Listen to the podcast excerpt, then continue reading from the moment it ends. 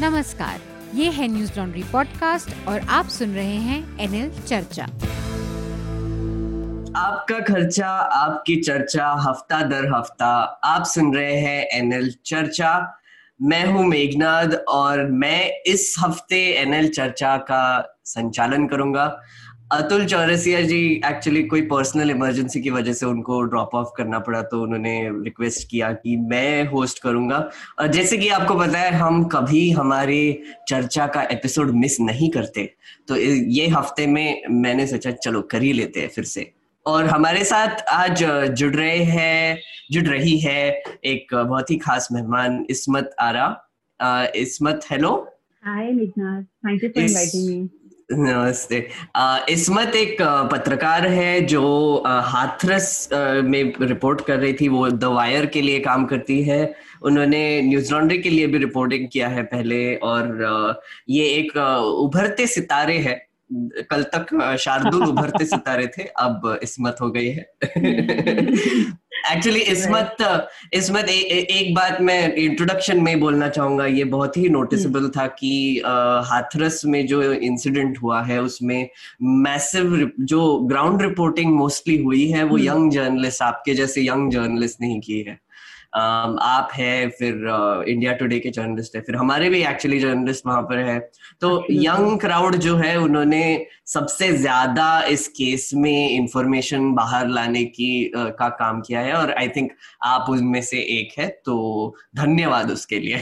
Thank you so much और हमारे साथ जुड़ रहे हैं शार्दुल हमारे लाइक हमारे रेगुलर असिस्टेंट एडिटर पैनलिस्ट चर्चा के। असिस्टेंट एडिटर और मैं मैं ना मैं घपला नहीं करना चाहता था। जैसे अतुल सर हमेशा करते हैं ना घपला कोई भी कोई भी डिजिग्नेशन दे देते तो मैंने बोला हमारे रेगुलर पैनलिस्ट शार्दुल। शार्दुल स्वागत है आपका। हेलो और चर्चा शुरू करने से पहले हम हेडलाइंस ले लेंगे शार्दुल से। शार्दुल? इस हफ़्ते काफ़ी चीज़ें हुई और बहुत तेज़ी से घटनाएँ घटी पर मुख्य ये हैं भारत में कोविड 19 के मरीजों की संख्या उनहत्तर लाख पार कर गई। हम्म। कल सत्तर हज़ार चार सौ छियानवे नए केस दर्ज हुए और 24 घंटे के अंदर नौ सौ चौसठ मौतें हुई। आने वाले दिनों में त्योहार और सर्दी में फ़सल जो जलाई जाती है उसकी वजह से देश के कई भागों में मरीजों की संख्या तेज़ी से बढ़ने की आशंका भी है जिसमें दिल्ली और उत्तर भारत के आसपास का क्षेत्र और बंगाल प्रमुख हैं। National Centre for Disease Control ने दिल्ली सरकार से कहा है कि पंद्रह हज़ार बेड तैयार रखिए तो सब लोग अभी भी सावधान रहें। उत्तर प्रदेश पुलिस ने अब हाथरस कांड और उसके बाद के सारे प्रकरण के पीछे एक विदेशी साजिश का हाथ बताया है। हम्म। इसमें उनके अनुसार एमनेस्टी इंटरनेशनल पीएफआई और एसडीपीआई का हाथ है। मुख्यमंत्री आदित्यनाथ कहते हैं कि ये उनके खिलाफ सरकार के खिलाफ साजिश है और वो उन लोगों के द्वारा की जा रही है जो जातीय और सांप्रदायिक दंगे भड़काना चाहते हैं और प्रदेश का विकास नहीं देख सकते। उत्तर प्रदेश पुलिस ने मथुरा में टोल प्लाजा पर चार लोगों को गिरफ़्तार किया, जिसमें से एक मलयालम भाषी दिल्ली में बेस्ड पत्रकार हैं। पुलिस का कहना है कि इन लोगों के संबंध पीएफआई और CFI Campus Front of India और पीपल्स फ्रंट ऑफ़ इंडिया से जुड़े हुए हैं। वो हाथरस जा रहे थे। लोग कहते हैं हिंदी भाषा में उत्तर भारत की खबरें रहती हैं केवल तमिलनाडु में उनतीस दलित परिवारों को ऊँची जाति के लोगों के द्वारा समाज से अलग किया जा रहा है क्योंकि गाँव में 22 वर्षीय दलित लड़के ने 17 वर्षीय ऊँची जाति की लड़की से हम्म। प्रेम विवाह किया हम्म। और उसके बाद ऊँची जाति वालों ने उनसे मारपीट की और फिर उनका सोशल बॉयकॉट शुरू हो गया इसमें इन्हें बिल्कुल समाज से अलग कर दिया गया और इनफैक्ट पंचायत ने, जो जाति पंचायत है, उसने उन्हें रोज़मर्रा का सामान जो है, दूध, खाने का सामान, वो देने वालों पर भी जो उन्हें बेचेगा, उन पर पाँच हज़ार रुपए की जुर्माने की बात की है बिहार चुनाव से जुड़ी खबर में जेडीयू और भारतीय जनता पार्टी के बीच सीटों का बंटवारा डिसाइड हो गया और जनता दल यूनाइटेड 122 और भारतीय जनता पार्टी दो में से 121 सीटों पर चुनाव लड़ेगी हम्म। बिहार से जुड़ी एक महत्वपूर्ण खबर में भारतीय राजनीति के मौसम विज्ञानी कहे जाने वाले और लोक हाँ। जनशक्ति पार्टी के संस्थापक रामविलास पासवान का हार्ट सर्जरी के कुछ दिनों बाद निधन हो गया। कल कल निधन हुआ राइट कल रात हाँ। एम्स के मेडिकल बोर्ड का कहना है ये अगली खबर है कि सुशांत सिंह राजपूत की मृत्यु का कारण फांसी लगाकर आत्महत्या है। हम्म, इसी से जुड़ी खबर में रिया चक्रवर्ती को भी जमानत मिल गई लेकिन उनके भाई को अभी भी जमानत नहीं मिली है। एक बहुत महत्वपूर्ण खबर में शाहीन बाग से जुड़े मामले में उच्चतम न्यायालय का एक बहुत बहुत महत्वपूर्ण निर्णय आया। इसमें कोर्ट ने कहा कि सार्वजनिक स्थानों पर असीमित समय के लिए प्रदर्शन नहीं किया जा सकता। यह प्रशासन की ज़िम्मेदारी है कि वह इसे सुलझाएँ और कोर्ट को इसमें इसलिए दखल देना पड़ा क्योंकि प्रशासन सुलझाने में मामले को असफल रहा। और कल मुंबई पुलिस ने खुलासा किया कि रिपब्लिक टीवी, फक्त मराठी और बॉक्स सिनेमा, ये तीन चैनल हैं जिन्होंने टीवी की टीआरपी रेटिंग्स को फिक्स किया। यह एक आपराधिक क्रिमिनल मामला है, जिसमें चैनल ने सीक्रेट जो रेटिंग बॉक्स होता है उसके बारे में पता करके लोगों को रिश्वत दी। बहुत लंबे समय तक अपने घर में चैनल चलाए रखने के लिए, चाहे वो देखते हो या नहीं। तो एक्चुअली uh, आज हम uh, तीन विषयों पर बात करने की कोशिश करेंगे। एक तो ऑब्वियसली uh, हाथरस के हाथरस के बारे में बात करेंगे जहाँ पर इसमत हमको बताएगी कि उनके रिपोर्ट्स में उनको क्या मिला। और फिर उसके बाद हम थोड़ा सा बार्क के रेटिंग स्कैम पर जो टीआरपी स्कैम जो आ रहा है वो एक्चुअली कल ब्रेक हुआ। हम रिकॉर्ड कर रहे हैं अभी नौ अक्टूबर है फ्राइडे है ग्यारह बजे हमारा रिकॉर्डिंग शुरू हुआ है। तो कल रात को ये कल दोपहर को ये रेवलेशन हुआ और फिर कल रात को और बहुत ट्विस्ट आए इसमें। फिर सुबह और भी ट्विस्ट आए। तो फिर हम जो भी अभी तक हुआ है उस पर थोड़ी सी चर्चा करेंगे। और इसके अलावा वो शाहीन बाग का जो शार्दुल ने बोला है, सुप्रीम कोर्ट का जो मामला है, उस पर भी अगर समय मिला तो उस पर भी थोड़ी सी बात करेंगे। इसमत आपसे शुरू करते हैं। पहले तो हमको ये बता दीजिए कि अभी वहाँ पर सिचुएशन क्या है और आप वहाँ पर कितने दिन थी और आपने वहाँ पर क्या देखा? जब ये and uh, she was cremated on the morning of 30th uh, mm-hmm. at hmm, around two o'clock. So that's mm-hmm. when I reached there, and I was there for about two to three days. mm-hmm. And uh, so uh, I think. Ismat, इसमें थोड़ा सा Hindi try कर please okay, okay. तो मैं वहाँ पे दो से तीन दिन के लिए थी तो वहाँ पे माहौल जो था उस वक्त जो माहौल था बहुत ही एक्सट्रीमली टेंस माहौल था क्योंकि जो मैंने वहाँ पे देखा वो ये था कि वहाँ आउट ऑफ़ हंड्रेड हाउसेज वहाँ पे सिर्फ़ चार दलित घर थे जो कि वाल्मीकि घर थे। uh, और उन लोगों के मन में जो खौफ एक बैठ गया था कि अब जो है हम इस गाँव में नहीं रह सकते हैं। तो वो एक इस डर के साथ रह रहे थे प्लस जो वहाँ की ठाकुर फैमिलीज़ थी उनसे भी मैंने थोड़ी बहुत बातचीत की। तो जैसे मान लीजिए उस विक्टिम के घर से पीड़िता के घर से सौ मीटर दूर एक घर में मैं बैठी थी ठाकुर कुछ ठाकुरों से बात कर रही थी। तो मैंने जब उनसे ये ये बात छेड़ी मैंने उनसे बोला कि क्या हुआ था तो उन्होंने बोला कि देखिए हम इन सब चीज़ों से मतलब नहीं रखते हैं हमें हम जैसे कि दूध में से मक्खी निकाल दी जाती है हम इन सब केसेस में से इस तरह निकले हुए हैं इनिशियली हम्म। उनका जो एक रिस्पॉन्स था वो ये था कि वो डिसमिस कर रहे थे इस केस को वो बात ही नहीं करना चाह रहे थे इसके ऊपर हम्म, हम्म। धीरे धीरे धीरे धीरे एक दिन गुजरा दो दिन गुजरा तीसरे दिन जब हमने उनसे बात की तो धीरे धीरे उनका जो एक नैरेटिव जो आज के दिन में यूपी गवर्नमेंट चला रही है वो बहुत स्ट्रेंजली वो पहले दिन में ही दूसरे दिन में ही जो ठाकुर फैमिली है वहाँ की। जो ये ऑनर किलिंग वाला जो नैरेटिव शुरू हुआ है वो शुरू से जो है ठाकुर फैमिली वहाँ पे चला रही है जो यूपी गवर्नमेंट इसमत ये ये थोड़ा सा नैरेटिव भी हमको अगर बता देंगे आप तो एक बार हम्म। हाँ तो बेसिकली दिस नैरेटिव ये शुरू हुआ अमित मालविया से अमित मालविया जो बीजेपी आईटी सेल के हेड हैं उन्होंने एक वीडियो पीड़िता का ट्वीट किया। और उस वीडियो में उन्होंने ये लिखा कि देखिए ये पीड़िता ये वीडियो बनाई गई थी पुलिस थाने चंदपा पुलिस थाना जो कि जहाँ पे ये केस रजिस्टर हुआ था। उसके बाहर बनाई गई थी एक लोकल रिपोर्टर ने बनाई थी। तो उसमें जो है अमित मालविया ने लिखा कि ये जो पीड़िता है ये बोल रही है कि इनका गला दबाया गया। अब इसमें जो चीज़ वो ये नैरेटिव फर्दर करना चाह रहे हैं कि रेप नहीं हुआ है गला दबाया गया है मर्डर का केस है। तो ये हम्म। शुरुआत इसकी यहाँ से हुई। अब अब अगर आप ये जो वीडियो है अगर आप गौर से देखेंगे अब तो ये ट्विटर ने इसको हटा दिया है वीडियो को। हम्म, हम्म, मगर अगर आप इस वीडियो को मेरे पास इसका ट्रांसक्रिप्ट है अगर आप इस वीडियो को गौर से सुनेंगे तो उसमें जो पीड़िता है वो ये कह रही है कि मैंने ज़बरदस्ती नहीं करने दी इसलिए गला दबाया। तो क्लियरली वो लड़की विक्टिम जो है पीड़िता जो है वो ये मेंशन कर रही है कि गला दबाना कॉन्सिक्वेंस था। एक हम्म। उनके रेजिस्ट करने का उनके रोकने का। आ, इस वक्त एक एक सॉरी एक इंटरप्शन करना चाहूँगा क्योंकि यहाँ पर ना दो वीडियोस सामने आए थे हमारे।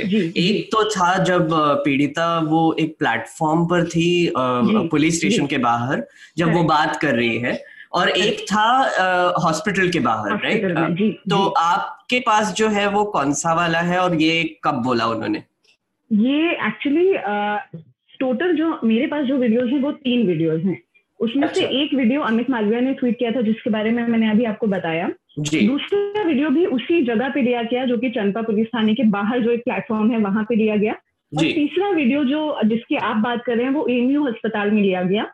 जिसमें भी वो क्लियरली ये चीज़ कह रही है ज़बरदस्ती। अब एक हम्म। गाँव की लड़की आपको इन एग्जैक्ट वर्ड्स आपको नहीं बताएगी रेप के बारे में। वो अगर हम्म। ये इतना बोल रही है कि ज़बरदस्ती हुई जब हम्म। मैंने रोकी और उसने गला दबाया तो इसका मतलब जो है कोई भी मतलब इंसान जो है वो समझ सकता है कि इसका क्या मतलब होता है तो लड़की जब साफ़ साफ़ बोल रही है तो इसके बावजूद ये नैरेटिव पुश करना कि इसका गला दबाया गया रेप नहीं हुआ और उसके बाद अल्टीमेटली ये चीज़ आ गई कि इसकी फैमिली वालों ने ही इसको मार दिया हम्म, ये। चीज़ ये हम लोगों को शायद कई लोगों को ये लगेगा कि ये नया नैरेटिव है मगर उस गाँव में जो है पहले दूसरे दिन से ही ये नैरेटिव चल रहा था कि उसके माँ बाप ने ही उसको माँ और भाई ने ही उसको मार दिया। हम्म। अच्छा तो मतलब पर यहाँ पर मैं वही वही चीज़ पे थोड़ा सा वापस आना चाहूँगा। एक्चुअली इंसिडेंट के बाद आई थिंक जो हम्म। जो पीड़िता थी वो हम्म। नौ दिन के लिए हॉस्पिटल। में थी और ट्रीटमेंट मिल रहा था उनको एक्सेट्रा और फिर ये जो नैरेटिव जो आया ये जो नैरेटिव हम्म। आप जो बोल रहे हैं एक हम्म। तो एक तो नैरेटिव चल रहा है कि गैंगरेप नहीं हुआ एक ही आदमी ने उन, उनके उनके साथ बलात्कार किया। और हम्म। दूसरा एक नैरेटिव चल रहा है जो आपने बोला जो ऑनर किलिंग का नैरेटिव है। तो ये ये आप जब वहाँ पर गई तो फिर आपको क्या लगा? ये कौन सा लोग क्या बिलीव कर रहे हैं अभी वहाँ पर?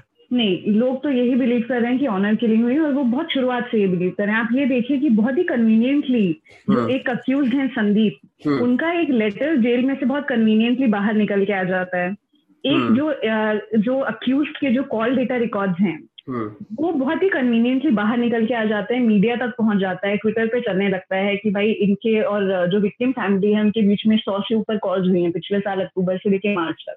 हम्म। अब उस कॉल का नेचर क्या था? उस कॉल में क्या बात हुई? ये चीज़ें किसी को नहीं पता लेकिन इन चीज़ों का इस्तेमाल करके नैरेटिव को फर्दर किया जा रहा है कि ये ऑनर किलिंग थी।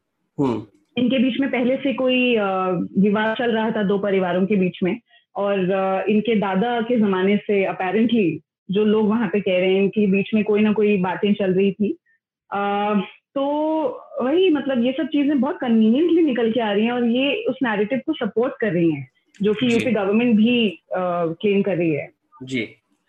शार्दुल मैं आप आपसे यूपी गवर्नमेंट के बारे में थोड़ा सा बात करना चाहूँगा जो इंटरनेशनल कॉन्स्पिरसी बोला जा रहा है इसको स्पेशली उसके बारे में आपका क्या कहना है? और थोड़ा सा हमारे श्रोताओं को आप बता दें कि ये एग्जैक्टली exactly केस क्या है।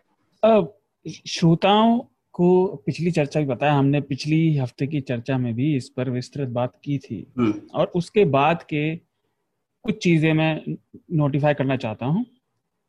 घटना के बारे में अब लगभग सभी लोग जानते हैं पीड़िता के साथ क्या व्यवहार हुआ उसे भी जानते हैं। लेकिन इस बीच में सीबीआई की भी जाँच हो गई है और फिर ये इंटरनेशनल प्लॉट की हम्म। बात बाहर आई है है ना? उन्होंने 21 एफआईआर भी दर्ज की है। I am sorry I think हाँ इक्कीस ही एफ़ आई आर इक्कीस की है जिनमें से चार चंदपा में है एक सासनी में है एक हाथरस गेट में है और और भी है। हम्म। अब अननोन नेम्स है ना मतलब किसी को नाम हम्म, नहीं हम्म। दिया नाम से हाँ, नहीं हाँ, दिया हाँ, हाँ अब सब में नाम नहीं है हाँ। वो उसके लिए अभी ढूंढ रहे हैं। वो, वो एक अलग बात है। पर आप देखिए कि पूरे गाँव में पुलिस जमी हुई है है ना? दो गुने पुलिस करनी है पहले से।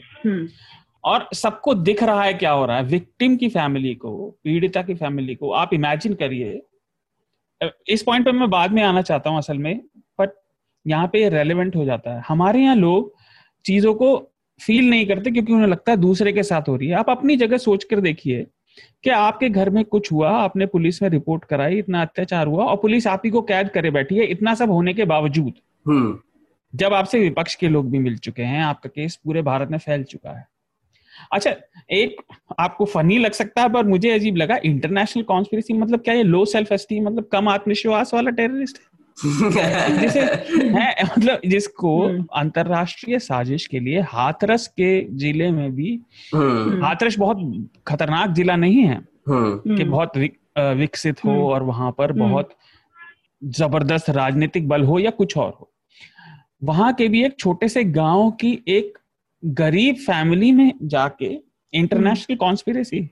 आप ये जो आ, ये जो शार्दुल ये जो वेबसाइट है जो वो मेंशन कर रहे थे justice for Hathras victim dot card dot co जो सोर्सेस ने बताया कि ये पुलिस ये इस पर इन्वेस्टिगेशन कर रही है। उसमें एक्चुअली आई थिंक वायर पर ही एक रोहिणी सिंह ने स्टोरी की थी राइट इसमत? जिसमें वो बताया गया था कि वो ब्लैक लाइव्स मैटर प्रोटेस्ट से उन्होंने हाँ। छाप लिया मतलब बेसिकली कॉपी पेस्ट करके एक वेबसाइट पे छाप दिया और वहाँ पर ये बताया कि न्यूयॉर्क के पुलिस से दूर रहिए हाँ। और व्हाइट सुप्रीमसिस्ट से कैसे बचना है इसके बारे में भी इंफॉर्मेशन हम्म। दी है तो हम्म। ये एक आ, उनका एंगल है कि ये वेबसाइट है इसका मतलब इंटरनेशनल नहीं नहीं असल में इनका वो वेबसाइट क्या कह रही थी कि आप थोड़ा पुलिस से और वो अमेरिका के संदर्भ में था जैसा आपने कहा। हाँ, हाँ, exactly. पुलिस से बचते हुए आप शांतिपूर्ण वहाँ पे शांतिपूर्ण नहीं था पर ये वेबसाइट ही बता रही थी कि ठीक से आप प्रदर्शन कैसे करें है ना? अब देखिए गाँव में ये हालत है और अब जो भी थोड़ा सा पुलिस की कार्रवाई और न्याय को हमारे न्यायालय को कहते हैं वो जानते हैं नैसर्गिक न्याय होना बहुत ज़रूरी है नेचुरल जस्टिस है ना? और हम्म। उसका सिद्धांत ये कहता है कि किसी भी जाँच को किसी भी इन्वेस्टिगेशन को प्रभावित करने वाले जितने भी लोग हैं जितने भी ऑफ़िस होल्डर्स हैं पद रखने हम्म। वाले लोग हैं उन्हें उससे हट जाना चाहिए। अब आप ये बताइए रात में लाश जली उसके लिए हम्म। कोई थानेदार हिंदुस्तान में कोई थानेदार की इतनी हिम्मत नहीं है वो ऐसा कर सके किसी एसपी की हिम्मत नहीं है।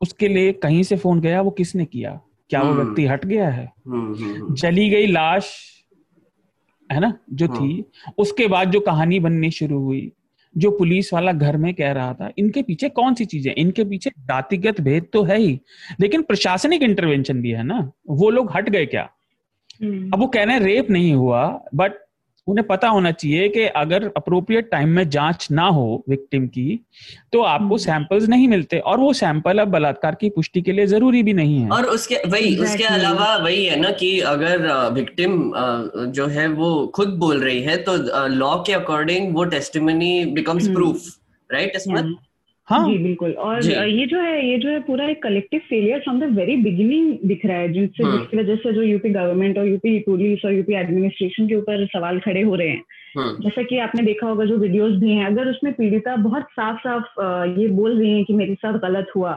तो आप जो एफ़ दिख रहे हैं वो आपका उनका भाई से क्यों लिखवा रहे हैं या उनकी माँ से क्यों लिखवा रहे हैं जब इसमें क्लेम किया गया है कि जो विक्टिम है शी वॉज़ कॉन्शियस वो कॉन्शियस हाँ। थी और neither the brother not the mother दोनों में से कोई भी जो है आई विटनेस नहीं था इस इंसिडेंट का। हाँ. जब पीड़िता अपने मुँह से कुछ बता रही हैं तो आप उसको क्यों क्यों नहीं आपने उसको अक्नोलेज किया? जी बिल्कुल। डाइंग डिक्लेरेशन है वो। डाइंग डिक्लेरेशन और दूसरी बात डाइंग डिक्लेरेशन की एक बहुत जो मुझे स्ट्राइक की बात हाँ। कि जो पीड़िता का लगभग चौदह दिन इलाज हुआ एमयू अस्पताल में तो रोज रोज जो है इनकी कंडीशन थोड़ी और खराब होती थी उनको पैरालिसिस जो है सेट कर रहा था पैर काम करना हाँ। बंद हो रहे थे तो एवरी सिंगल डे उनकी जो हालत थी वो और खराब हो रही थी तो भाई इस कंडीशन में जो हॉस्पिटल है वो जो नर्सेज हैं डॉक्टर्स हैं उनको मॉनिटर कर रहे होंगे उनकी बॉडी हाँ। को वाइप किया जाता रहा होगा तो हाँ। जो आपके पोस्टमार्टम रिपोर्ट में इनके बटक्स में जो इंजरीज आई हैं वो तो बहुत क्लियरली आपको दिखाई दी होंगी तो आपने as as a doctor as a nurse as a hospital आपने ये क्यों नहीं सोचा? आपने वो वो चीज़ें इनिशियल एमएलसी में क्यों नहीं मेंशन की? वाई इज़ इट कि 22 तारीख को 22 सितंबर को जब लड़की की हालत बहुत खराब हो गई और हॉस्पिटल को ये रियलाइज़ हुआ कि अब देखिए ये तो रिकॉर्ड में जाएगा ऑन रिकॉर्ड लड़की बोलेगी। उसी दिन जो है एमएलसी में चेंजेस आए। हाँ, जिस दिन उसका डाइंग डिक्लेरेशन लिखा गया उसी दिन एमएलसी में लिखा गया है कि विक्टिम ने आज पहली बार सेक्सुअल असॉल्ट की बात की। बाय दैट टाइम आपने ऑलरेडी आपने जितने एविडेंसेस थे वो खो दिए। हाँ। लड़की का कपड़े चेंज हो गए she has urinated she has washed herself उसने कुछ भी नहीं बचा। किस बेसिस पे आप इन्वेस्टिगेशन कर रहे हैं? जी बिल्कुल। और एक इसमत एक मैं आपसे और हम्म। एक सवाल पूछना चाहूँगा। आप वहाँ पर थी हमको थोड़ा सा पुलिस के रवैये के बारे में बता दीजिए। थोड़ा सा कि आप हम्म। आपका भी इंटरेक्शन हुआ होगा वहाँ पर पुलिस के साथ एक्सेट्रा तो वो कैसा रवैया था उनका? आप पुलिस का रवैया जो है वो इट सीम्स लाइक वो लोग भी कवर uh, अप करने की कोशिश कर रहे हैं फ्रॉम द वेरी बिगिनिंग जब आप उनसे कुछ पूछेंगे तो वो आपको मतलब बहुत ही पैसिव तरीके से बहुत क्लियरली नहीं बोलेंगे लेकिन बहुत पैसिव तरीके से आपको ऐसी चीज़ें बोलेंगे जिससे लगेगा अच्छा they are supporting the narrative कि नहीं रेप नहीं हुआ।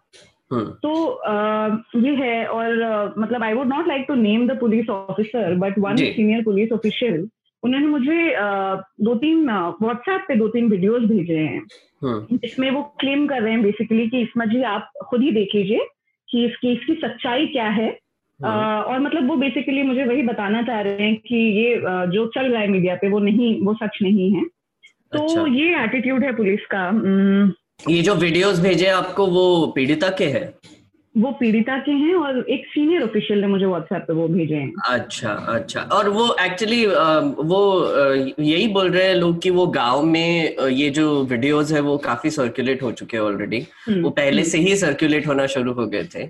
और हम्म। ये आई थिंक वो ट्विस्ट कर रहे हैं पुलिस उनका जो टेस्टिमनी है और जो जो भी क्लिप्स है।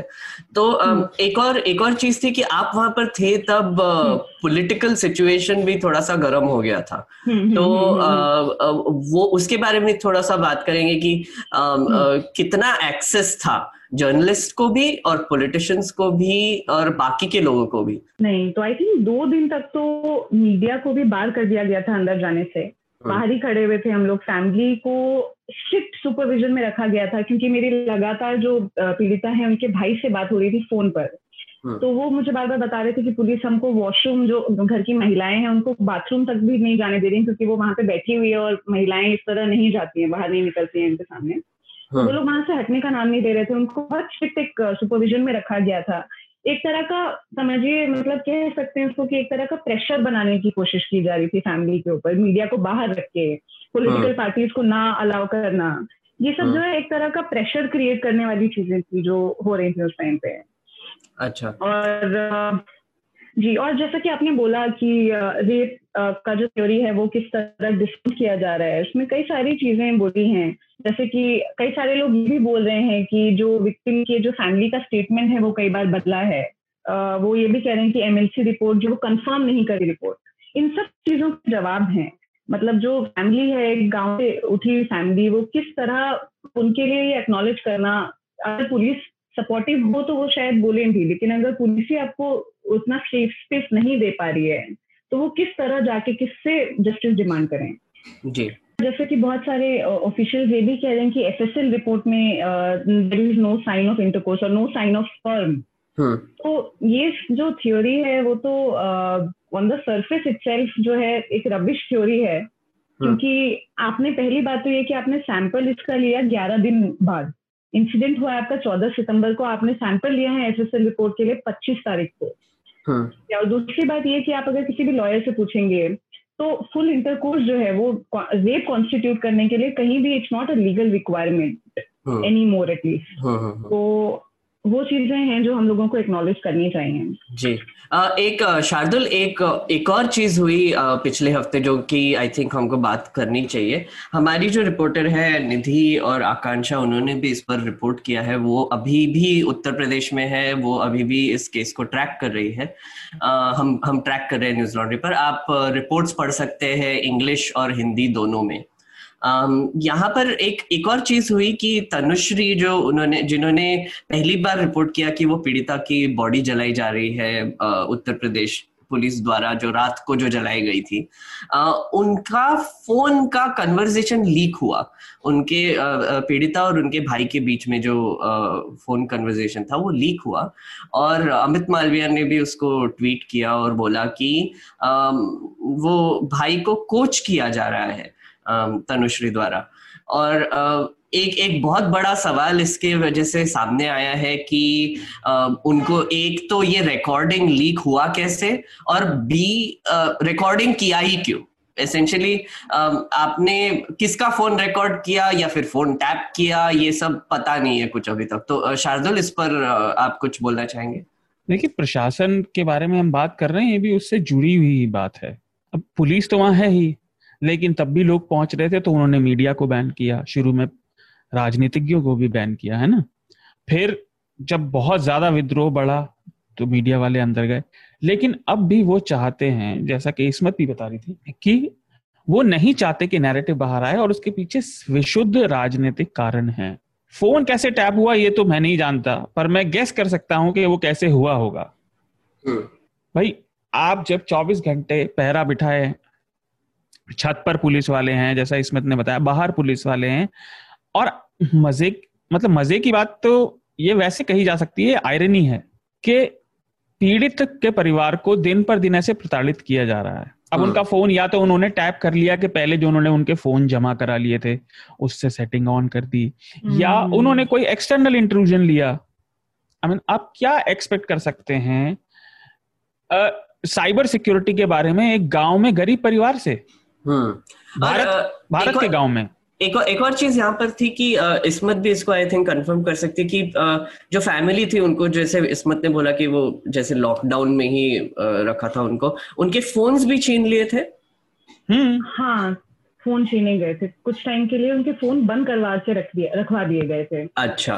और आ, आ, हमारे रिपोर्टर आकांक्षा ने जो रिपोर्ट किया है उसमें ये बोला है उन्होंने कि तनुश्री ने तो बोल दिया है कि उन्होंने कोई ऑब्वियसली रिकॉर्डिंग नहीं किया था। वो आ, भाई से भी बात हो गई और उन्होंने भी बोला कि उनके फ़ोन में तो रिकॉर्डर है ही नहीं।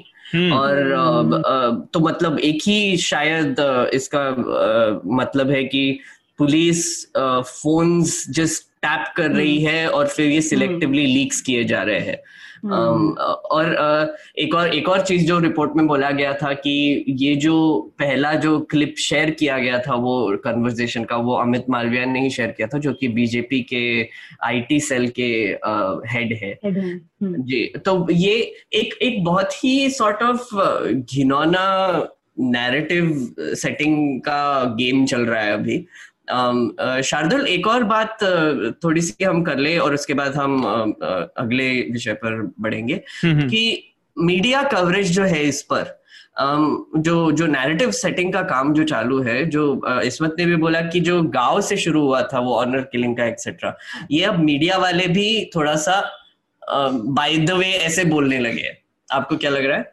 देखिए वो तो है ही। मैं एक छोटी सी बात क्लैरिफाई करना चाहता हूँ कहीं सुनने वालों को कंफ्यूजन ना हो। जैसा इस्मत ने बताया केवल उसके बटक्स नितंबों पर ही नहीं उसके गुप्तांग प्राइवेट हम्म। पार्ट्स पर भी इंजरीज के हम्म। निशान थे है ना? तो ऐसा नहीं है कि कोच नहीं था। ये सिस्टम की लापरवाही थी है ना? जिसने इस केस को ये हालत में बनाया और फिर उनका घमंड। हम्म। खैर आपने पूछा कि जो मीडिया कर रहा है देखिए मैं एक बात व्यक्तिगत तौर पे कहना चाहता हूँ मैंने देखा सबसे पहली रिपोर्टों में से एक मुझे गर्व है न्यूज़ लॉन्ड्री की निधि और आकांक्षा की हम्म, रिपोर्ट हम्म। थी पहले दो पीस हम्म। और उसके बाद भी। उस समय रात को एक एनडीटीवी के रिपोर्टर और एक इंडिया टुडे की तनुश्री पांडे ये दो लोग थे। लेकिन उसके बाद आपने देखा होगा पत्रकार वहाँ से गायब हो गए और एडिटर्स पहुँच गए। अब वो ऐसा इसलिए और एक काफ़ी बड़ी मशहूर एडिटर काफ़ी शोर शराबे से पहुँचती कि हम एक्सक्लूसिव हैं जिनका खूब ट्विटर पर ट्रोलिंग हुई कि मैडम क्या बात कर रही हो आप तो बाद में आई नाम ले यार शारदुल मतलब हम थोड़ी ना डरते। वहाँ पे पहुँची। वो डंका पीटने के मैं भी आ गई हूँ। लेकिन मुझे वो बड़ी हँसी आई उस चीज़ पर कि मैडम आप लेट हो गए। अच्छा तो देखिए ये क्रेडिट लेने का भी है और सबने पीपली लाइव देखा है। हम्म। है ना? बिल्कुल। तो ये पता है कि मीडिया कैसे बिहेव करता है ये गिद्ध बोझ है। मीडिया इनफैक्ट न्यूज़ लॉन्ड्री पर एक आर्टिकल है वो रेफरेंस में आपको मिलेगा। मैं सजेस्ट हम्म। करूँगा आप पढ़ें कि मीडिया हम्म। वल्चर्स की तरह कैसे बिहेव करता है। इस केस से जुड़ी मैं एक दो बातें और कहना चाह रहा था फिर आप खत्म कर लीजिए। हाँ शार्दुल एक और एक और जो एडिटर कोट अनकोट एडिटर जो पहुँच गई थी हम्म। वहाँ पर वो है श्वेता हम्म। सिंह और ये श्वेता सिंह का जो एक वीडियो है वो बहुत ही हम्म। रिवीलिंग है वैसे कि उन्होंने क्या किया कि कुछ आई थिंक इसमत आपने भी वो देखा होगा अपर कास्ट ठाकुर लोगों को एक जगह पे बुलाकर उन्होंने हम्म। उनसे बात करने की कोशिश की और वो बार बार उन, उनसे उन श्वेता का सेंटेंस वो खुद वो उनको कंप्लीट करवाने लगा रही थी। जैसे वो हम्म। उन पर माइक लगाने से पहले बोल रही थी हाँ तो जो गिल्टी है उसको क्या होना चाहिए? हम्म। पनिशमेंट होना चाहिए। हाँ जो इनोसेंट है उसको क्या होना चाहिए? रिहा करना चाहिए। उनके बिल्कुल सुर ताल मिले हुए थे। Exactly hmm. तो इसमें ये जो एक एक आखिरी में आपसे टिप्पणी लेना चाहूँगा। ये जो अपर कास्ट ठाकुर गैदरिंग्स जो हो रहे हैं वहाँ पर हमको। काफ़ी वीडियोस भी दिखे एक आदमी कोई पेड़ के नीचे बैठकर बहुत धमकियाँ भी दे रहा है। धमकियाँ दे रहे हैं हाँ। धमकियाँ दे रहा है। तो ये ये क्या चालू है वहाँ पर? और ये लोग कौन है? और हम्म। बेसिकली इन तक मीडिया का एक्सेस लग रहा है मतलब अलाउड है। आई थिंक इसमें बहुत इम्पोर्टेंट जो इंसान जिसको हम मेंशन कर सकते हैं वो राजवीर पहलवान जो कि हम्म। वहाँ के फॉर्मर एमएलए रह चुके हैं बीजेपी के लीडर हैं। हम्म। यू नो इनके घर के बाहर दो दिन पहले जो है एक मीटिंग होल्ड की गई थी जिसमें अपर कास्ट लोग जो जो इन्होंने तो क्लेम किया कि ये अपर कास्ट की नहीं है सबके लिए मीटिंग है। मगर जो देखे गए लोग वहाँ पे वो अपर कास्ट लोग थे। बजरंग दल के भी लोग थे इसमें कर्मी सेना के लोग भी शामिल थे। डिस्पाइट सेक्शन 144 उस टाइम पे सेक्शन 144 लगा हुआ था वहाँ पे। हम्म। मगर है ये बहुत एक एक ऑब्वियस अटेम्प्ट हो जाता है ना पुलिस और एडमिनिस्ट्रेशन का कि भाई आप एक तरह के लोगों को सेव करने की कोशिश कर रहे हैं। आप ऑन दी अदर हैंड आपने कल ही परसों ही आपने चार लोगों को गिरफ़्तार किया है और हम्म। आप आपकी नाक के नीचे जो है इस तरह की मीटिंग्स होल्ड की जा रही है। इस तरह के लोग खुलेआम धमकियाँ दे रहे हैं। तो ये एक तरह से इम्प्यूनिटी दिखाता है जो अपने पब्लिक सर्वेंट जो और एडमिनिस्ट्रेशन जो है। और हम्म। इस पे मैं एक, एक चीज़ ऐड करना चाहूँगी जो हमारा S C S T act है उसका जो फोर्थ क्लॉज है उसमें एक चीज़ बहुत क्लियरली लिखी हुई है वो मेरे को जो लगता है वो I talk to a lawyer also उन्होंने भी मुझे ये बात कही कि जो उसका फोर्थ क्लॉज है वो अज्यूम करता है कि जब कोई एस सी एस टी का केस होता है तो जो एडमिनिस्ट्रेशन है वो उनके खिलाफ एक बायस होल्ड करके रखेगा हमारा हाँ। लॉ पहले से ये अज्यूम करके रखता है लॉ उसमें लिखा हुआ है फोर्थ क्लॉज में whoever being a public servant but not being a member of the SC or ST caste willfully neglects his duties required to be performed by him under this act shall be punishable. अब हम्म। मुझे बस ये लगता है कि ये बिल्कुल negligence है या उससे ज़्यादा है क्योंकि मुझे देखने में तो उससे ज़्यादा ही लग रहा है जी अ, अ, ये एक्चुअली हम ये विषय पर चर्चा यहीं पर खत्म करेंगे मैं एक एक छोटी सी बात थी हाँ, जो हाँ, सबके लिए। सीबीआई जाँच का ऐलान हम सब ये बात बीच में लाना भूल गए। पाँच दिन पहले करीब छह दिन पहले तीन तारीख हम्म। को हुआ था थर्ड ऑफ़ अक्टूबर को। हम्म, लेकिन पिछले पाँच दिनों में एटलीस्ट कल तक कोई खबर नहीं आई। सीबीआई को अभी तक उसका लेटर नहीं मिला ऑफिशियल तो एफआईआर। कैसे दर्ज करे? और हम्म, उसके पिता डरे हुए हैं लोग उन्हें घेरे बैठे हैं। कोविड का टाइम है हमें नहीं भूलना चाहिए। हम्म, जबकि हाई कोर्ट और डिस्ट्रिक्ट जज सीजेएम खुद जाकर पीड़िता के परिवार से मिले जो आमतौर पर पॉलिटिशियंस जाते हैं लेकिन जज हम्म। नहीं जाते। जज नहीं तो जाते ये याद रखना चाहिए हमें। राइट एक और चीज़ जो हुई है वो है कि उत्तर प्रदेश गवर्नमेंट ने एक एसआईटी बिठाई है स्पेशल इन्वेस्टिगेशन टीम जो वहाँ पर जाकर कुछ वीडियोस भी निकल कर आए हैं जो फैमिली को एक तरीके से धमकी ही दे रही है कि हाँ इसमें आपकी भी गलती है आपको मानना चाहिए और ये सब जो हो रहा है वो सबकी गलती है वगैरह वगैरह। तो थोड़ा सा गैस लाइटिंग शुरू है। गैस लाइटिंग को हिंदी में क्या बोलते हैं मुझे पता नहीं है। गैस लाइटिंग का मतलब किसी के बारे में अफवाह उड़ाना अफवाह उड़ाना अफवाह उड़ाना। अच्छा तो वही हो रहा है। आ, पर हम ये विषय को यहाँ पर ही खत्म करेंगे और मूव ऑन करेंगे जो एक बड़ा बड़ी एक खबर कल आई थी। आ, मैं थोड़ा सा हमारे श्रोताओं को इसके बारे में बताना चाहूँगा पहले। टीआरपी स्कैम बाहर आया है। अम, होता क्या है कि बार्क नाम की नाम की एक एजेंसी है जो टीवी रेटिंग्स का डेटा देती है। और ये कैसे देती है? उनके यहाँ पर तीस से चालीस हज़ार सैंपल्स है। अभी बोल रहे हैं तीस हज़ार कभी चालीस हज़ार हुआ करते थे। तीस हज़ार लोगों के घर में वो बारोमीटर या पीपल्स मीटर इंस्टॉल करते हैं उनके टीवी सेट टॉप बॉक्स पे। और वो जो सेट टॉप बॉक्स है, वो ये ट्रैक करता है कि वो कितनी देर तक एक चैनल खोल कर रखते हैं, कौन से समय में खोल कर रखते हैं और कितनी देर देखते हैं और फिर वो जो डेटा है, वो कंपाइल कर कर वो न्यूज़ चैनल्स को दिया जाता है और एडवर्टाइजर्स को दिया जाता है। और जो विज्ञापन देते हैं, वो लोग उसी बेसिस पर डिसाइड करते हैं कि कौन से न्यूज़ चैनल पर कौन से स्लॉट में उनका एड जाना चाहिए। और इस इस सिस्टम को बेसिकली बार्क नामक एक संस्था है जो ये ये करती है। इंडिपेंडेंट है, नहीं है, वो तो हम बात करेंगे अभी। हुआ क्या कि मुंबई पुलिस ने कल एक प्रेस कॉन्फ्रेंस किया। एक्सप्लोजिव और एक्सक्लूसिव प्रेस कॉन्फ्रेंस कि ये जो रेटिंग सिस्टम है, इसको रिग किया गया है, इसको इसको मैनिपुलेट किया गया है। उन्होंने कहा कि कुछ घरों में, जहाँ पर ये लगे हुए थे बारोमीटर मुंबई में स्पेसिफिकली वहाँ पर पैसे दिए गए हैं चैनल द्वारा जो कि रिपब्लिक टीवी फक्त मराठी और एक चैनल दो तीन चैनल्स को अक्यूज किया गया है इसके लिए। बॉक्स बॉक्स हाँ। वो वो आ, पैसे दे रहे थे और उनको बोल रहे थे वो फैमिलीज़ को बोल रहे थे कि आप इस समय पे ये टीवी चालू रखिए और ये चैनल पर चालू रखिए। उनको 400 से 500 रुपए महीने के मिल रहे थे उसके। आ, ये मुंबई पुलिस का कहना है। और और एक और एडिशनल डेवलपमेंट हुई उसके बाद जो कि रात को हुई कि अर्नब गोस्वामी ने फिर काउंटर अटैक किया मुंबई पुलिस पर कि उन्होंने कहा कि आ, उनके एफआईआर जो पहले फ़ाइल की गई थी जो कि हंसा रिसर्च जो एक कॉन्ट्रैक्टेड एजेंसी है बार्क की उन्होंने फ़ाइल किया था। उन उसमें इंडिया टुडे का नाम लिया था रिपब्लिक टीवी का नहीं लिया था। और तो बहुत कंफ्यूजन हो गया था रात को। फिर आज सुबह फिर से क्लैरिफिकेशन आया मुंबई पुलिस की तरफ़ से कि हाँ हाँ इंडिया टुडे का नाम तो लिया गया था, लेकिन इन्वेस्टिगेशन के बाद पता चल रहा है कि रिपब्लिक टीवी जो है वो मैनिपुलेशन कर रही थी और ये दो अदर दो छोटे चैनल जो है उनको। इस घटना में चार लोगों को अभी तक अरेस्ट किया गया है और पुलिस बोल रही है कि इसका और इन्वेस्टिगेशन होने वाला है और समन्स भेजे गए हैं चैनल्स को। तो एक्सपेक्टेड कि आई थिंक रिपब्लिक टीवी के लोगों को भी बुलाएँगे। Um, तो पहले मैं uh, इसमें शार्दुल की तरफ़ जाना चाहूँगा। शार्दुल इसमें आपकी आपका क्या राय है? ये टिप्पणी क्या है इस पर आपकी? देखिए इस पर तो टिप्पणी एक न्यूज़ लॉन्ड्री की अंडर स्टेटमेंट हो सकती है कि मीडिया कितना करप्ट है और ये सिस्टम कितना फिक्स्ड है।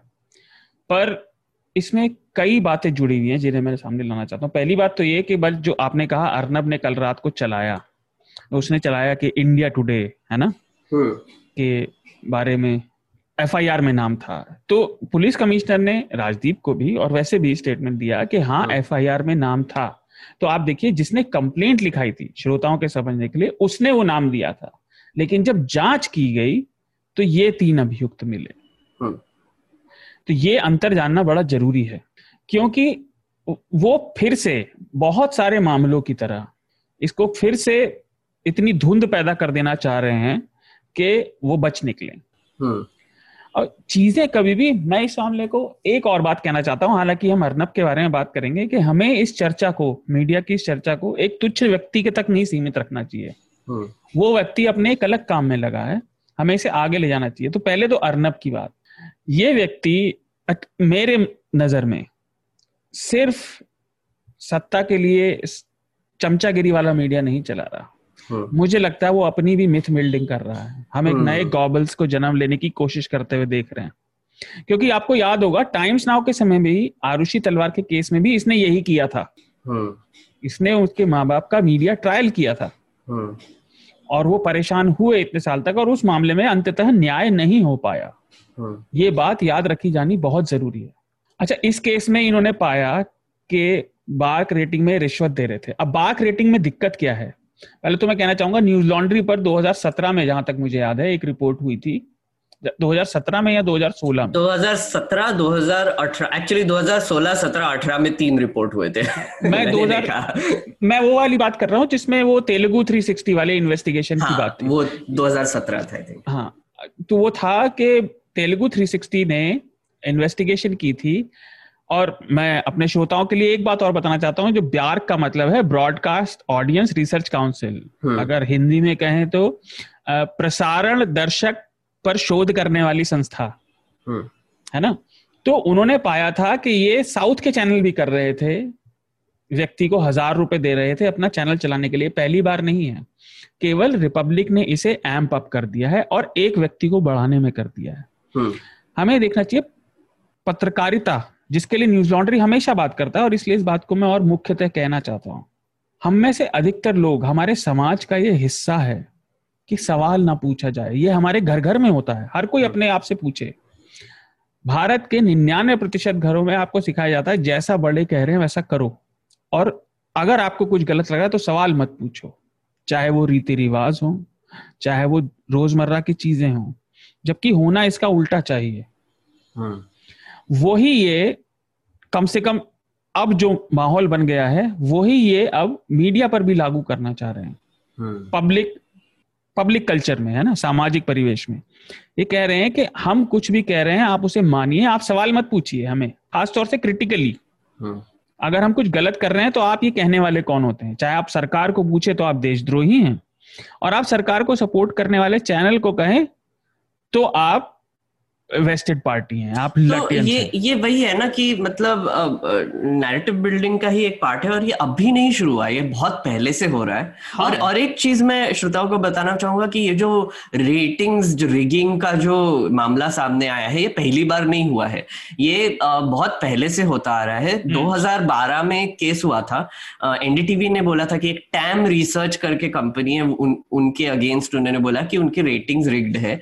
और वो कॉन्ट्रोवर्सी की वजह से टैम को बार्क ने रिप्लेस कर दिया था पर वो रेटिंग्स हम्म। का जो सिस्टम है वो वैसे का वैसा ही है बट अर्ली 2000 से वैसे ही है जब से प्राइवेट चैनल्स आए हैं इसमें और कोई चेंज मुझे नहीं लगता अभी कोई चेंज आने वाला है इसमें वो रेटिंग सिस्टम में, क्योंकि हमारा जो मीडिया का सिस्टम है, वही काफ़ी टूटा फूटा है और इसलिए हम कहते हैं कि इंडिपेंडेंट मीडिया को सपोर्ट कीजिए। और आई थिंक इसमत भी अब वायर के लिए काम करती है तो उनको, उनके भी ऑर्गेनाइजेशन को सपोर्ट कीजिए न्यूज़ लॉन्ड्री को भी सपोर्ट कीजिए, क्योंकि हम टीआरपी पे डिपेंडेंट नहीं है। और ये बहुत इंपॉर्टेंट चीज़ है। हम टीआरपी पे डिपेंडेंट क्यों नहीं है? क्योंकि आप हमको आप हमको सपोर्ट करते हैं आप हमको ज़िंदा रखते हैं। इसमत मैं यहाँ पर आपको लाना चाहूँगा और मैं ना एक्चुअली एक एक और जो हमने विषय लाया था वो जो शाहीन बाग के सुप्रीम कोर्ट के बारे में भी है पर मुझे एक्चुअली इस पर एक चीज़ पर फोकस करना था जो कि मीडिया का जो ये धुंध पैदा करने का जो टेक्निक है ये शाहीन बाग में भी हमने देखा ये जेएनयू केस में भी देखा ये दिल्ली रायट्स में भी देखा ये अभी सुशांत सिंह में भी देखा ये अभी हाथरस में भी देख रहे हैं और ये अभी लेटेस्ट जो है वो अब खुद के ऊपर जब एक स्कैमर है उसमें भी यही टेक्निक्स दिख रहे हैं कि थोड़ा सा अ, कुछ ऐसे ही कॉन्स्पिरसी थियरी स्प्रेड कर देंगे या फिर कोई और ट्विस्ट करके प्रूफ दिखा देंगे और फिर उसको प्ले अप करेंगे। तो इसके बारे में आपकी क्या राय है? आप तो इतने टाइम से ग्राउंड रिपोर्ट ग्राउंड रिपोर्टिंग कर रहे हैं। आपको जब दिखता है कि आपके ग्राउंड रिपोर्ट्स के अलावा ये कोई और ही कुछ कहानियाँ बना रहे हैं तो आपको क्या लगता है? तो आई थिंक आपने सवाल में ही जवाब दे दिया। तो द प्रॉब्लम जो है the problem with TV mainly ये होता है ना कि एक बार जैसे कि आपने अभी भी मेंशन किया हाथरस में आप एक दिन के लिए आ जाते हैं आप फिर जो है दस दिन तक उस पर रिपोर्ट चलाते रहते हैं चलाते रहते हैं। और आपका ग्राउंड से जो टच है वो मुझे जो लगता है वो थोड़ा सा डिस्टेंट रहता है। आप दो घंटा आके चले जाते हैं उसके बाद आप उसको चलाते रहते हैं चलाते रहते हैं। तो वो एक प्रॉब्लम तो है टेलीविज़न में। और जो एक आपने भी एक चीज़ बोली कि टेलीविज़न जो है धुंधला धुंधला देता है चीज़ों को। वो आई थिंक वो इसलिए जानते हुए करता है कि जो ऑडियंस है उसको किस तरह की चीज़ें देखना पसंद है। कई हम्म। सारे लोगों को जो है ये जब आप सेंसेशनलाइज करके दिखाते हैं चीज़ें तो लोग उसको देखते भी हैं शायद। तो पता नहीं प्रॉब्लम सिर्फ़ टीवी चैनल्स में है या फिर शायद हम एज अ होल कम्युनिटी शायद एक तरह की चीज़ें पसंद करने लगे हैं। तो वही ना कि अभी अभी ये जो टीआरपी स्कैम आया है उस पर से ये भी एक डाउट आ जाता है ना कि लोग देख भी रहे हैं नहीं? क्योंकि हाँ एक चीज़ एक चीज़ मुझे हाँ एक चीज़ मुझे बोलना बोलना चाहिए और एक्चुअली मैं मैं मैं थोड़ा सा थैंकफुल भी फील कर रहा हूँ कि अ, हम्म। पिछले कुछ महीनों से रिपब्लिक टीवी बहुत ब्रैगिंग कर रही थी कि हम नंबर वन है हम नंबर वन है हिंदी और इंग्लिश दोनों में नंबर वन है। अ, और अभी जब ये टीआरपी स्कैम आया है तो दिख रहा है कि उन्होंने रेटिंग्स को रिग किया और ये रेटिंग्स का ही स्क्रीनशॉट डाल डाल के सबको हम्म, गैस लाइट कर रहे थे। हम्म, तो यहाँ पर दिखाई देता है कि चलो मे बी अगर ये रेटिंग्स थोड़े से रिग्ड है या वॉट एवर तो हम्म, एक हम्म। तो हमको थोड़ा सा दिलासा मिलता है कि लोग ये देख नहीं रहे हैं। बेसिकली हम जो अस्यूम करते हैं कि ये लोग देख रहे हैं इसलिए ये दिखा रहे हैं जो एक chicken and egg sort of situation हो जाता है। तो शार्दुल आपका आपका क्या कहना है इस पर? मैं चाहूँगा आप भी इस पर कुछ कहें जो मैं कहूँगा उसके बाद आप इलेबोरेट कीजिएगा। क्योंकि आप हमसे सवाल पूछे जा रहे हो आज।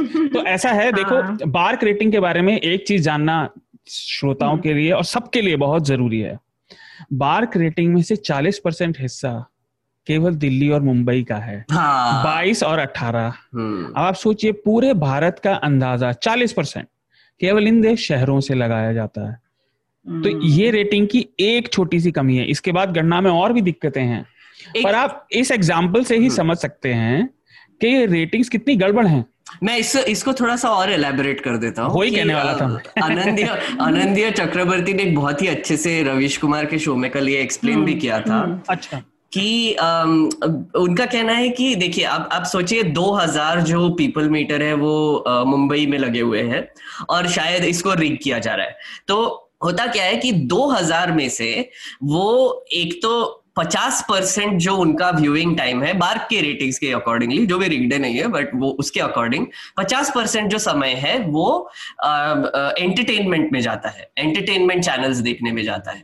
और एक्चुअली जो सेवनटीन uh, परसेंट जो समय है वो सिक्सटीन टू सेवनटीन परसेंट वो हिंदी न्यूज़ चैनल देखने में जाता है और वन परसेंट समय जो है वो जाता है इंग्लिश न्यूज़ चैनल देखने में। तो आप सोचिए 2000 में से अगर आप सोचेंगे एक percent Hindi English news channel देख रहे हैं मतलब 20 अब ये 20 20 सेट टॉप बॉक्स में से अगर आप 10 लोगों को भी पैसे दे दे पाँच पाँच सौ रुपए और उनको बोले कि आप ये टीवी चैनल लगा के रखिए तो इंग्लिश न्यूज़ के जो रेटिंग्स है वहाँ पर दिखाई देगा कि 50 परसेंट जो रेटिंग है मुंबई से वो एक चैनल को मिल रही है। तो फिर वो फिर वो डेटा पब्लिश कर देंगे और फिर एडवर्टाइजर बोलेगा अरे तो ये लोग देख रहे हैं यहाँ पे तो वो वहाँ पर पैसे भी दे देंगे। तो मुंबई पुलिस ने एक बहुत ही इंटरेस्टिंग चीज़ कही थी ये प्रेस कॉन्फ्रेंस में कि ये जो रिग्ड सिस्टम है उसकी वजह से करोड़ों रुपए का फ़ायदा हुआ है। और उन्होंने बोला है कि ये जो पैसा है वो हम करप्शन का पैसा समझते हैं और इस पर हम बड़ी कार्रवाई करेंगे। ये बहुत इंपॉर्टेंट चीज़ है क्योंकि जो इसका कॉन्सिक्वेंस ये है कि बहुत सारे ब्रांड्स ने पैसा फेंका है रिपब्लिक टीवी पर और ये जो छोटे चैनल है उस पर भी फेंका होगा थोड़ा सा um, और ये अगर रिगिंग एक्चुअली प्रूव हो जाता है और जो लग रहा है कि हो जाएगा मे बी um, तो ये दिखाई देता है कि क्लियर कट करप्शन का ही मामला हो गया फिर। बिल्कुल करप्शन तो है ही। कि कल राजीव बजाज ने कहा कि वो उन्होंने डिसाइड किया कि वो इन चैनलों पर विज्ञापन बैन करेंगे।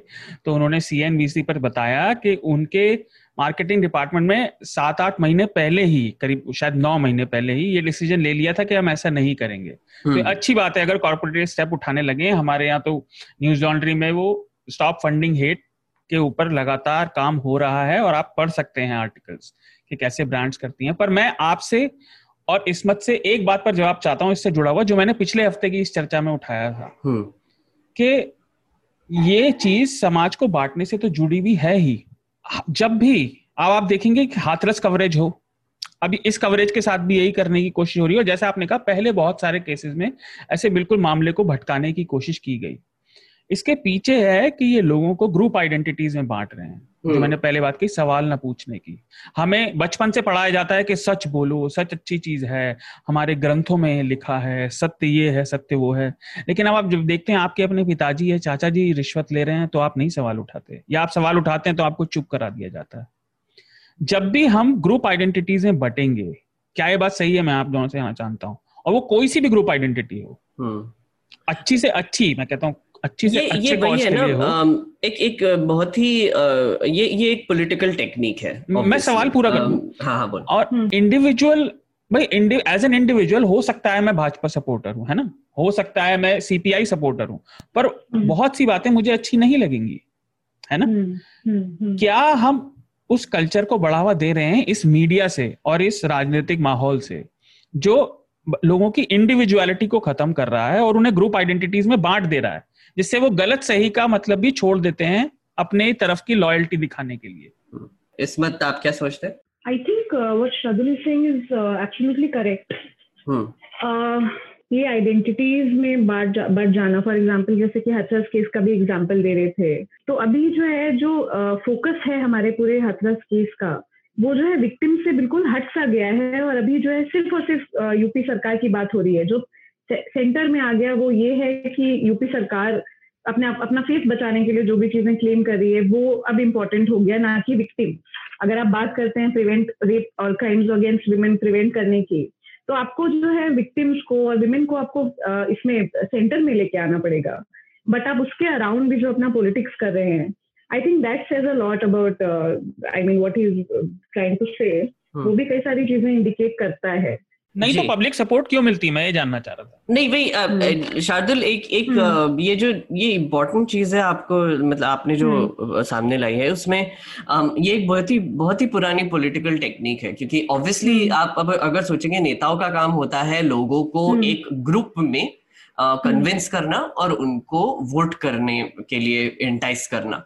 तो ये जो एक बेसिक टेक्निक जो है कि आप लोगों को कुछ आइडेंटिटी की वजह से या फिर कुछ रीजंस की वजह से आप कैसे एक ग्रुप में लेके आएँगे और उसके हम्म। बाद आपको आप उनको कन्विंस करेंगे कि हाँ हमारे लिए वोट कीजिए हमको सपोर्ट कीजिए तो ये जो टेक्निक हम्म। है ये एक्चुअली काफ़ी तरीके से इस्तेमाल की जाती है एक तो ऑब्वियसली पॉलिटिकल नैरेटिव्स बनाने के लिए बहुत इजी है। जैसे आपने हम्म। देखा होगा कि लॉकडाउन के वक्त जो तबलीगी जमात का जो इंसिडेंट हम्म। हुआ था हम्म, वो आई थिंक इसमत ने भी इस पर रिपोर्ट किया था।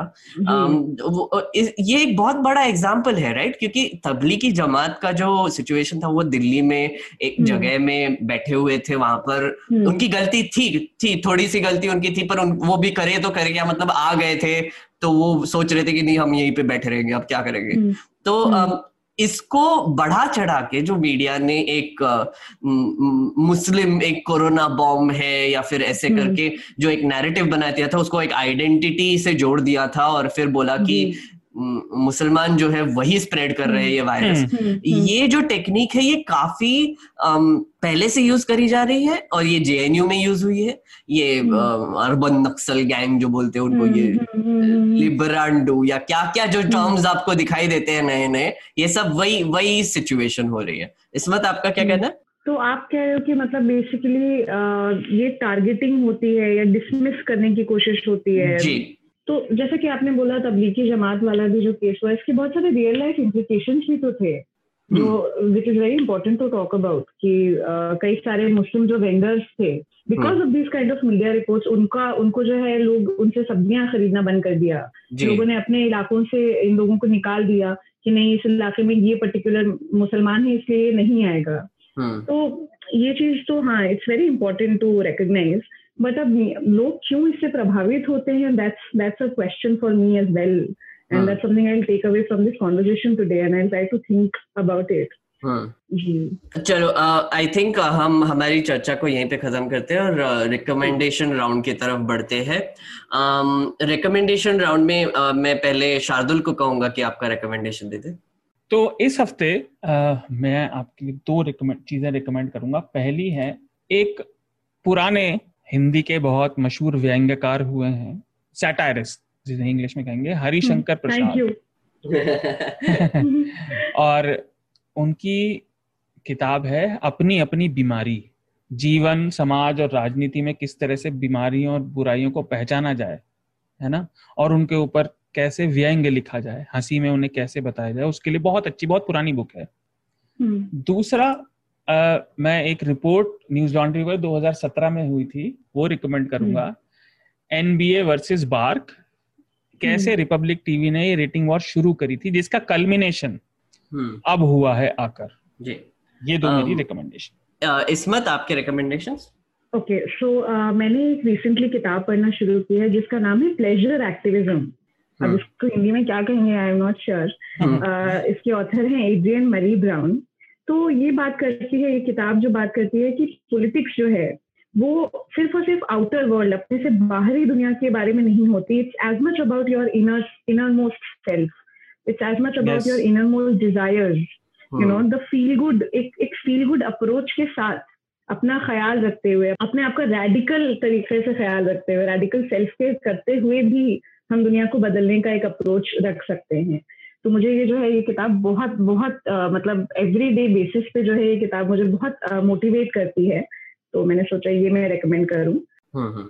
अच्छा और आपका खुद का कोई आप रिपोर्ट या कुछ रेकमेंड करना चाहेंगे प्लीज़ आई थिंक एक हाथरस में जो मैंने एक एक मैंने इम्पोर्टेंट रिपोर्ट इनिशियली किया था हम्म। जिसमें कि बात की जा रही है कास्ट डिस्क्रिमिनेशन ना सिर्फ़ उस परिवार के साथ बल्कि पूरे एक गाँव में एक मतलब जैसे कि उससे आप अगर पढ़ेंगे तो आपको ये पता लगेगा कि बहुत सारी चीज़ें ऐसी हो रही थी जिससे लगता था कि हाँ ये ये मतलब it's not out of the ordinary ये एक प्रीकर्सर बहुत सारे थे कि हाँ ऐसा कुछ कभी भी हो सकता है।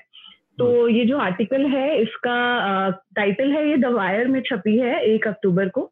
इसका टाइटल है in Hathras rape victim's village caste discrimination is an everyday reality तो या मेरे मेरे आज काफ़ी रिकमेंडेशन है काफ़ी। तो पिछले हफ़्ते मेघनाथ नहीं थे तो हाँ, भरपाई कर रहे हैं। भर गया हूँ मैं आज तो। तो आ, एक तो पहले तो मैं एक रेकमेंड करना चाहूँगा बैड बॉय बिलेनर्स जो नेटफ्लिक्स हम्म। पर जो डॉक्यूमेंट्री हम्म। सीरीज़ है। उसमें विजय माल्या नीरव मोदी और सुब्रत रॉय सहारा ने क्या क्या कांड किए उस पर वो डॉक्यूमेंट्री है। और पर मुझे अच्छा क्या लगा ये डॉक्यूमेंट्री में कि कुछ बहुत सारे इंडियन जर्नलिस्ट भी है उसमें रघु हम्म। कर्नाड भी थे उसमें उन्होंने भी हम्म। एक माल्या के बारे में एक सेगमेंट किया है तो काफ़ी कावेरी बम्स आई एक्सेट्रा मुझे एक ही चीज़ बहुत इंटरेस्टिंग लगी इसमें कि आपको एक नेटफ्लिक्स जैसा प्लेटफॉर्म लगता है ऐसे डॉक्यूमेंट्रीज लाने के लिए क्योंकि आप सोचेंगे कि ये जो डॉक्यूमेंट्रीज जो है ये न्यूज़ चैनल्स अच्छे से बना सकते थे मतलब कोई भी अगर आप बीबीसी वगैरह देख ले वो बनाते भी है पर इतनी अच्छी डॉक्यूमेंट्री बनाई कि उनका बिगिनिंग से एंड तक मतलब माल्या जब छोटे थे उन, उनका उनका क्या इन्फ्लुएंस था? फिर उन्होंने कैसे पब कल्चर शुरू किया बैंगलोर में? फिर उसके हम्म। बाद उन्होंने कैसे वो एयरलाइंस के बारे में जो भी हुआ वो हुआ। फिर नीरव मोदी के बारे में नीरव मोदी कैसे उन्होंने पूरा ज्वेलरी इंडस्ट्री चेंज कर दिया इंडिया का और पर वो एक ही एक ही बात थी कि उन्होंने स्कैम करके उसके बेसिस पे किया था, उनकी एम्पायर बनाने की कोशिश की। वैसे ही सुब्रत और सहारा। अब इतना अच्छा डिपिक्शन जो है डॉक्यूमेंट्री और ये जो कला है जो स्टोरी टेलिंग की। आई थिंक हमारे यहाँ पर और उस, इसको थोड़ा सा बढ़ावा देना चाहिए। इसके अलावा मेरे और कुछ रिकमेंडेशन है। एक तो मैंने एक एफ़ सी आर ए पर मैंने एक एक्सप्लेनर किया है कि एनजीओ पर कैसे वॉर चल रहा है वॉर छेड़ा जा रहा है। काफ़ी सालों से चल रहा है, पर अभी बढ़ गया है। तो वो जब तक ये एपिसोड आ जाएगा, तब तक हमारे यूट्यूब चैनल पर भी वो एक्सप्लेनर आ जाएगा तो वो देखिए ज़रूर। और एक और मैं रेकमेंड करना चाहूँगा, आकांक्षा का रिपोर्ट है। ये ये फ़ोन टैपिंग के मामले के बारे में कि तनुश्री का फ़ोन टैप कैसे किया गया था, या फिर किया गया था या नहीं किया गया था। तो उन्होंने कुछ लोगों से बात की है, ये जानने के लिए कि कैसे किया गया था। और एक और आखिरी जो मेरा रिकमेंडेशन होगा वो है आप पिछले हफ़्ते का टीवी न्यूसेंस देख लीजिए। वहाँ पर आपको बेसिकली सुशांत सिंह राठौड़ के केस में कैसे ये धुंधलाना जो बात कर रहे हैं बार बार वो कैसे किया जाता है उसके बारे में भी बताया है। और, इस बार का भी न्यूसेंस एपिसोड प्लीज़ देखिए कल, क्योंकि बहुत मज़े मज़ेदार एपिसोड होने वाला है। Um, I love कुछ... nuisance episodes. That I watch religiously. uh, thank you so much Ismat बोलो एक अपील इससे जुड़ी हुई मेरे हाँ, दिमाग में आई। बोलो। तो मैं दर्शकों से ये कहना चाहता हूँ सॉरी श्रोताओं से ये कहना चाहता हूँ कि आप देख रहे हैं कि मीडिया कैसे ठग बन गया है। हम्म। वो आपको रेटिंग में भी ठग रहा है और कंपनियों को विज्ञापनों में भी ठग रहा है। ऐसे में आपको समझना चाहिए कि पत्रकार कौन है? ईमानदार पत्रकार। ईमानदार पत्रकार आपके लिए एक सोशल इंश्योरेंस सामाजिक बीमा है। जब। आप मुसीबत में पड़े तो आपकी मदद के लिए। और उसके लिए आपको थोड़ा सा इन्वेस्ट करना पड़ेगा। क्योंकि जो मीडिया आपके पैसे से खड़ा होगा वो आपकी बात करेगा। और जो विज्ञापन के पैसे से खड़ा होगा वो विज्ञापन देने वालों की बात करेगा और अपने फ़ायदे की आपकी नहीं। आपसे उसको कोई मतलब नहीं होगा। इसलिए न्यूज़ लॉन्ड्री को सब्सक्राइब करें। और गर्व से कहें कि मेरे खर्च पर आज़ाद हैं खबरें। जी। Thank you Shardul thank you Ismat जुड़ने के लिए और uh, शब्बा खैर। शब्बा खैर रात रात नहीं है भाई। शब्बा खैर मतलब रात होता है क्या? गुड नाइट गुड नाइट दोबारा से बोल दो। गुड नहीं नहीं मैं बोलूँगा शब्बा खैर अच्छा लगता है मुझे। अच्छा। शब्बा खैर गाइस शब्बा खैर। खुदा हाफिज खुदा हाफिज खुदा हाफिज। बाय बाय न्यूज़ लॉन्ड्री के सभी पॉडकास्ट ट्विटर आई और दूसरे पॉडकास्ट प्लेटफॉर्म पे उपलब्ध हैं। खबरों को विज्ञापन के दबाव से आज़ाद रखें। न्यूज़ लॉन्ड्री को सब्सक्राइब करें।